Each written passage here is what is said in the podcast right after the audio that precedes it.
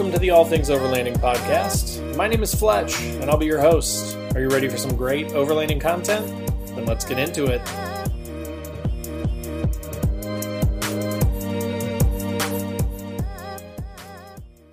Hey, everybody, Fletch from All Things Overlanding here. On today's episode of the podcast slash vlog, I want to talk about one topic, but it's kind of two sides of the same coin. Um, I want to talk about when should you, and again, this is going to be opinion based, right? So I'm counting on you guys to post up in the comments below and let me know your opinions on this too. But when should you do it yourself for like a mod? So let's say like a drawer system or a roof rack or things like that, versus when should you pay for like a professionally made, high quality type of product, right? And then the second side of that coin is when should you pay for um, assistance with you know maintenance for example or installing modifications that sort of stuff like when should you take your truck to a shop versus when should you try and do it yourself. Now again just to reiterate this may ruffle some feathers here but my intention with this is to based on my experience which i'm a fairly just like middle of the road average person when it comes to cars i mean i've done quite a bit over the years uh, as far as modifying vehicles goes um, but I don't know anything, right? Like I literally am YouTube educated. So, um, but I want to talk about kind of the luck that I've had with it and whether it's been the right decision or the wrong decision for me. And the whole purpose of this is just to kind of get you guys thinking. What I want you to kind of come away from the episode with is at least a, a thought in the back of your head that, like, you know what, I could probably do that thing. Or, you know what, I should at least educate myself and research it a little bit before I just go to a shop and pay hundreds of dollars to have someone replace my brake rotors, right? Um, so just wanted to kind of talk through that. When should you DIY versus buying products? When should you do it yourself for maintenance or, or repairs versus paying a shop? Um, before we dive into the episode, though, of course, just wanted to touch briefly on my featured partners Overland Addict. Great overlanding store. They sell pretty much anything from awnings to rooftop tents to Skottles to fuel cans. I mean, anything that you could want, they've got it there. Um, so definitely click through that link in the description below to go check them out, check out what they've got. Last US Bags, another amazing company that makes overlanding bags. You guessed it. Um, so, but just great quality stuff, just amazing uh, designs. So definitely click through that link below to check them out as well. And then last but not least, Northology Overland. Uh, she was giving me a hard time at the More Expo about always mentioning her last, but I just kind of have like a flow now, Cindy. I'm sorry. I go in a certain order and I just do it. Um, but Cindy is a great, great person. Northology Overland, amazing organization. She leads trail rides all the time. She does like sort of guided tour type trips um, all over Wisconsin, Michigan. She runs KOAR, the uh, the Keweenaw Overland Adventure Retreat that's happening in September. Tickets are available March 1st. Um, so there's going to be just, she does so much cool stuff. But if you click through that link below, you can also sign up for another project of hers, which is her Overlanding magazine. Totally free, comes out every month, beautifully edited, great pictures. Actually, in the March edition, I'm going to have an article recapping that More Expo. So uh, definitely click through that link below and go get signed up for that and check that out as well. It's free again. Um, so now let's dive into the episode.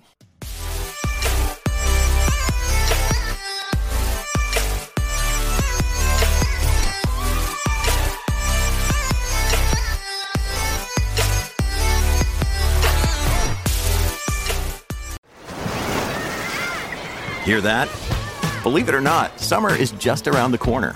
Luckily, Armor All, America's most trusted auto appearance brand, has what your car needs to get that perfect summer shine. Plus, now through May 31st, we'll give you $5 for every 20 you spend on Armor All products. That means car wash pods, protectant, tire shine, you name it. Find out how to get your $5 rebate at armorall.com. Armor All, less work, more clean. Terms apply.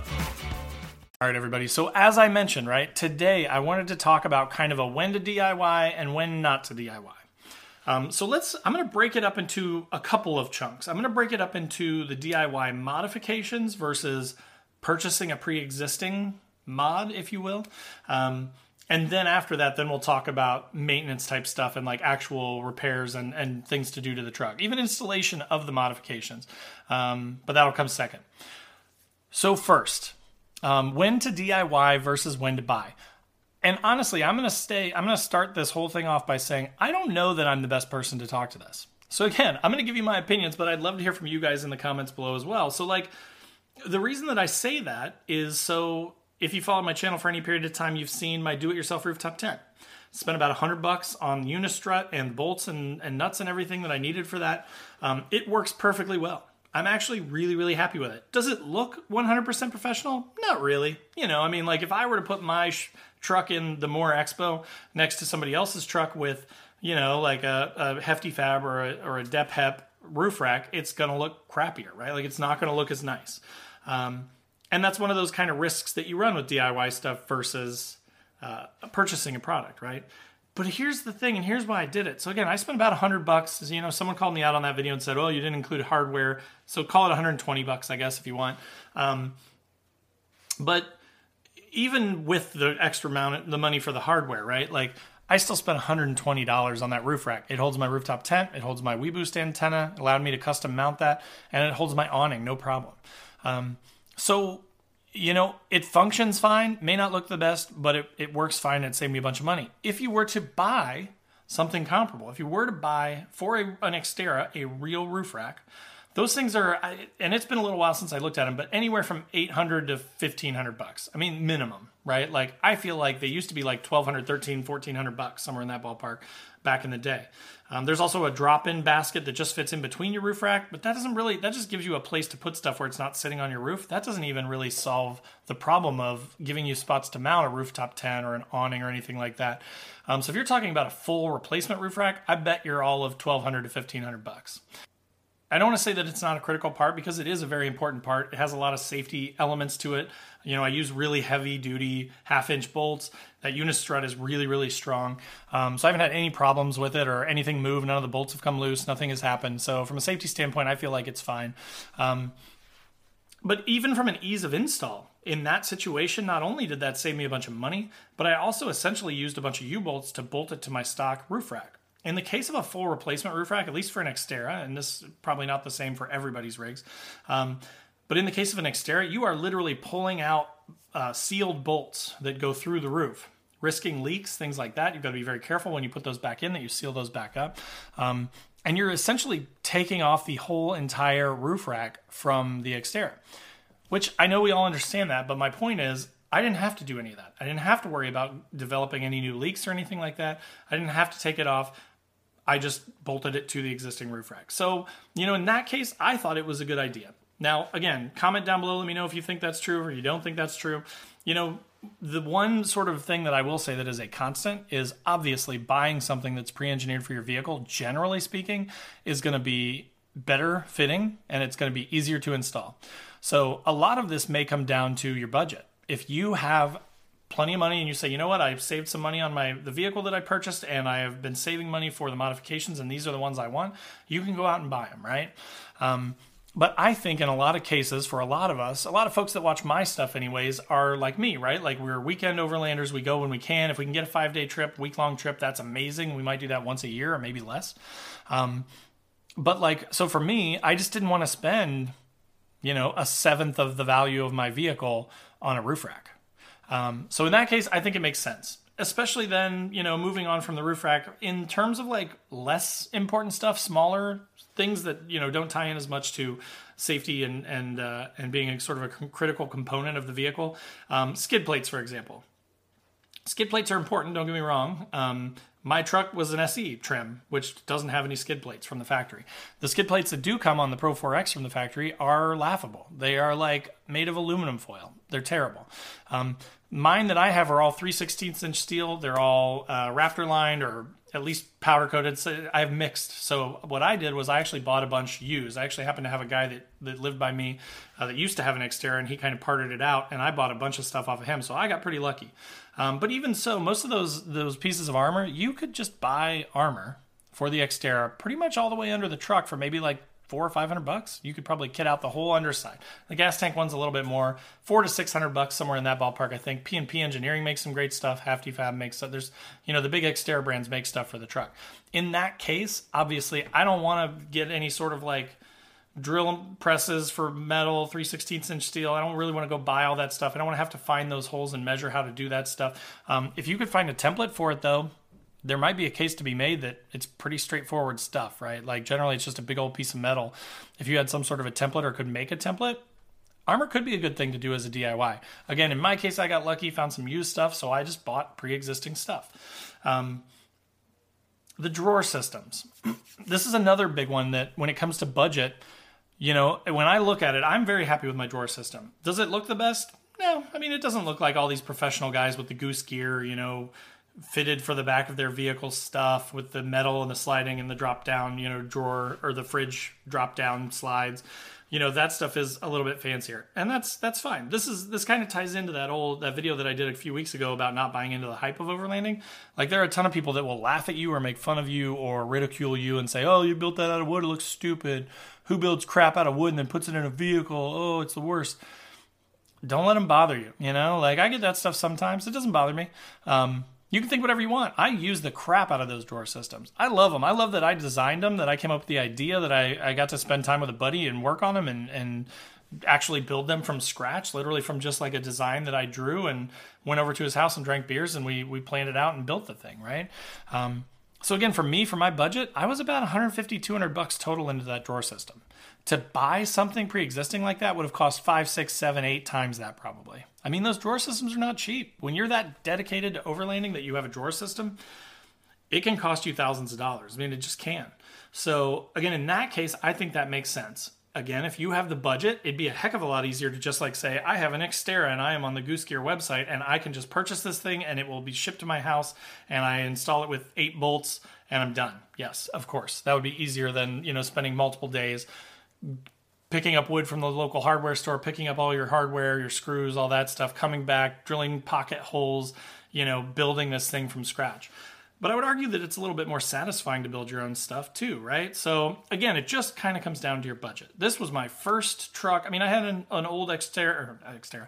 I had an old Jeep Cherokee XJ back in the day. That was my first four wheel drive vehicle, and I just did suspension and tires basically on that and some recovery stuff, and that was about it. And it was a heck of a fun truck. But then since then, this is my the only other four wheel drive truck that I've had, and the first foray into overlanding that I've ever done, and that was about four years ago that I bought the truck. So would I do things differently next time? Probably, right? But I mean, honestly, I will say I don't regret any of the stuff that I've done. I do really like, again, the drawer system, the do-it-yourself roof rack. Um, I feel like it's helped a lot of folks like myself. Again, that we don't want to just dump thousands of dollars. Like I have a second car that I drive every day. I probably wouldn't be able to afford that if I just went out and bought all the stuff that I have on my truck. If I paid a thousand bucks for a roof rack, if I paid fifteen hundred bucks for a drawer system, you know, like that's a lot of money, and those things add up quick. Um, so again, the DIY stuff, you have to weigh it out, right? So I'm not going to necessarily say there's a right or wrong way for this. You guys know me. That's not my style. If I had all the money in the world, if I was sponsored by Nissan and they're like, "We'll give you, you know, 100 grand a year to just talk good about Nissan," sure, I just buy all the stuff, right? But that is not the situation, and I know that's not the situation for most of us that do this this fun overlanding thing. So again, in my opinion, whenever you can do the DIY stuff, if you have the skills, if you know a friend, if you have the ability to do that stuff, and it makes sense and it saves you money, absolutely, just do the DIY stuff.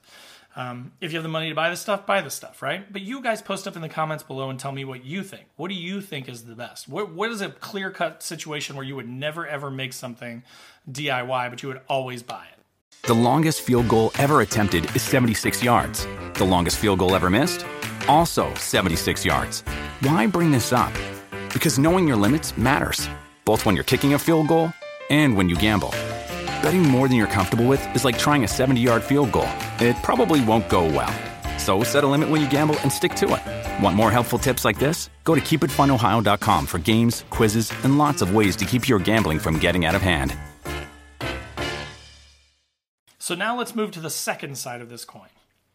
So when it comes to repairs, when it comes to maintenance, that sort of stuff, you know, again, I do all my own maintenance, and there are two reasons for that, and I'll go through those here in a second. But um, I do all my own maintenance, and I don't know that that's always the right the right uh, decision. And I will say there have been there have been two times when I've taken my truck to four wheel parts, and I actually the one in, in the one in Indianapolis, I've been really happy with. They've taken great care of me. They've been very fair with their pricing. They've done great work.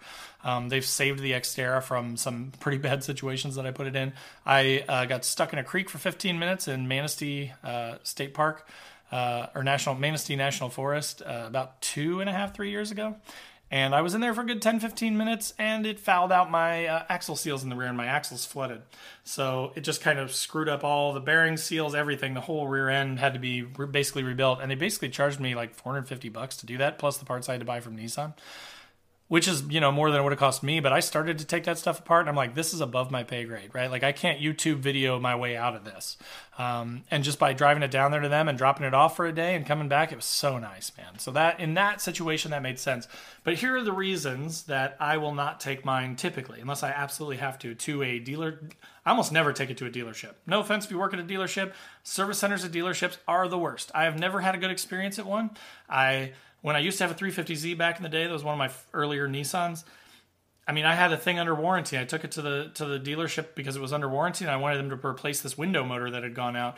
And they the tech couldn't even put my door panels back together in the right order, so like stuff was overlapping and it was wrong. And I took it back, and they like looked at me like I was crazy for bringing it back. And I stood there and I made them go and put it back together right. Then I, the window motor went out on the other side later on, still under warranty. Don't ask me the early 350Zs; I can tell you all about it. Um, the, the same thing happened and they did the same thing again. So I just ended up spending a couple hours one night just taking my whole door panel apart, replacing the speakers, doing the whole thing because I was like, you know what? I'm not taking it back there. Um, same with oil changes. I, one time when I had a Nissan Sentra SER Spec V, I needed an oil change on that thing and I took it to a Jiffy Lube. And it was a manual, six speed manual, little car. And I drove it in to the thing and they pulled it in and they did the oil change. They came to get me and they said, hey, we're all done. Come out here, sign the paperwork. You can take it out of here. And, uh, the kid that was talking to me, I was signing the paperwork or whatever, and the other kid goes, I'll pull it out off the lift for you, or, you know, off the, the platform out into the parking lot.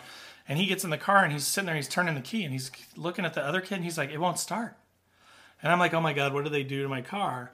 And then I'm looking at him and I'm like, dude, you don't have the clutch pushed in. It's a manual. You have to push the clutch in to start it. How do you work at a Jiffy Lube and you don't know how to drive a manual transmission? And so the kid goes, "Oh yeah, no, no, I knew that." And then he gets his foot in there. He puts he has the door open. He has one leg hanging out. He puts his right foot on the clutch. So you see where this is going. He pushes in the clutch. He starts the car. It's in first gear. He lets off the clutch. The car leaps forward. There's a toolkit right in front of him with the door open and his leg in the door. So I grab the door because I'm standing right by the driver's side and I slam it on his leg. He goes, ah! But it didn't hit the toolkit. He slams on the brakes. He gets out. The other guy starts yelling at him, screaming at him. And I'm just like, I will never, ever, ever take a car to a place again if I can avoid it. Like it's just the worst. Um, so that's been my experience, right? But maybe you've had great experiences. Um, but so in in most cases, I try and do it myself. The other thing is again budget, right? So like brakes. Everyone's terrified to do their brakes. I've probably done 20 brake jobs. I've had friends come bring me cases of beer to do brake jobs for them because it's really, really easy. And it's a little different on every car. There's always slightly different tools that you need or slightly different things that you need. Um, Honda puts little retaining screws in all their rotors, which is a huge pain in the butt. They're always like rock solid locked in there. Um, but like, I've learned a ton about that just by diving into it, just by giving it a try. And there have, again, been times like with the Xterra where I was like, you know what? Uh, this is too deep. I'm not going to do it. But they're very rare. I mean, I've done brake jobs. I've obviously swapped wheels and tires before, mirror replacements, um, U joints for the Xterra.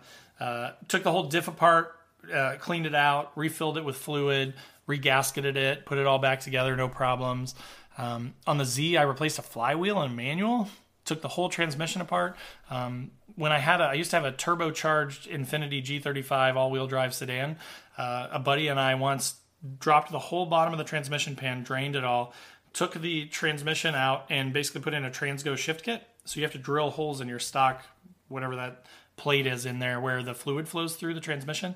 You have to drill holes in the stock thing to allow the fluid to flow differently and then replace springs and put little balls in there. It was terrifying. Um, but it took us about four hours and we did it and it worked fine. Um, that was a little bit on the edge. Um, I would probably, looking back on it, if I hadn't been such a poor young man, I would have happily paid someone for it. But then I just probably wouldn't have done the mod because the the Transgo shift kit was about 400 bucks by itself. But I would have paid 1,000, 1,500 bucks for somebody to do that, plus all the fluids and all that stuff. Anyways, I digress. What I'm saying though is, I think in most cases, one, you're going to learn a lot more about your vehicle if you work on it yourself. Two, you know, worst case, you have to take it somewhere anyways, right? So, like, I had a buddy one time that was like, hey, I'm going to bring my car over and let's do brakes. It was weird Hyundai and it had all this weird stuff that I had never seen before. And I was like, you know what? I had just, for your own safety, it makes me uncomfortable. I don't want to mess with it. I don't want to put something back together wrong. You should just take it somewhere. But so then he had the, he had bought the rotors and pads. He just took those to a, you know, like a Meineke or something like that. And they were like, yeah, we'll throw them on. And they just did the install for him. So he wasn't really out anything except a little bit of time one night coming over and hanging out. Um, So again, with the DIY maintenance stuff or repair stuff, I'm a big advocate of trying to do it yourself. Same with like rust removal stuff. Now, if you have a newer vehicle, no, of course not, right? But on like my older truck, I've practiced doing some Bondo. It's really bad. Like my exterior does not look great where I tried to Bondo it. It's just on one of the rear quarter panels. Um, but I learned about Bondo. I learned how to mix it. I, I, watched a bunch of videos on it. I learned how to touch up paint. Like I learned how to sand off the rust. Like I learned a bunch of stuff. So, you know, dive into it, give it a try unless you have tons of money, right? If you have the budget and you just would rather take it somewhere, then there's nothing wrong with that either, right? I would prefer, as I get older, at some point I'm going to hit a point where I'm going to say, I'm not climbing under the truck in the winter anymore. I'm just going to take it somewhere, right? Um, so again, I want you guys to post up in the comments. My kind of intention with this episode was just to kind of get you guys thinking because I I think that we kind of fall into two camps. I think there are people like my wife who will never would never work on a car she would just she says it makes a weird noise i'm taking it to the dealership right? But like if she knew if she really came out there and spent a little time with me like how easy it is to rotate tires for example or do an oil change. Like why go pay somewhere else 50 60 bucks to do an oil change when you can do it in your garage for 20 you know and take 20 minutes?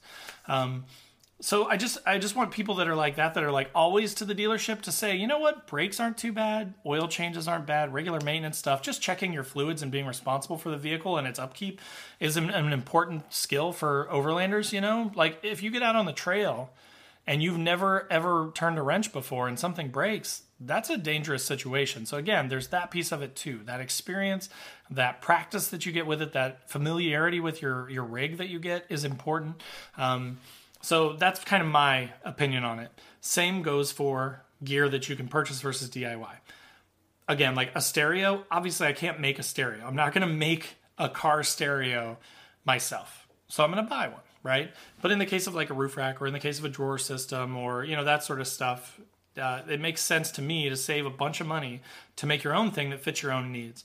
Um, so just wanted the people that never pay for maintenance to think about it and maybe get outside the box and try some stuff. And, you know, potentially, maybe the people that do do all their own maintenance, sometimes, again, it can make sense. Like I have definitely run into times where I'm like, you know what, I probably could do this thing but I worry that I'm going to do more damage than good, and you know it would be way easier just to take it somewhere. So both sides of the camp could come together, and we could have some common ground where we could go either way, right? Um, but so again, post up in the comments. Let me know what you guys think. Thanks so much for listening. If you're on the podcast, thanks for watching. If you're on YouTube. Uh, if you don't already, there are links to Facebook, Instagram, the podcast, YouTube down in the description based on where you're watching or listening to this thing. Go hang out on those other channels too. I'd love to talk with you guys. That's where I get a lot of ideas for my content, and I want to give you guys what you want. So definitely love to chat with you. Also, if you're interested in patches or stickers, I've got both of those things as well. Just shoot me an email at allthingsoverlanding at gmail.com or DM me on one of those social platforms, and I'm happy to send those out to you. Um, and thanks again for watching. Talk to you next week. 啊。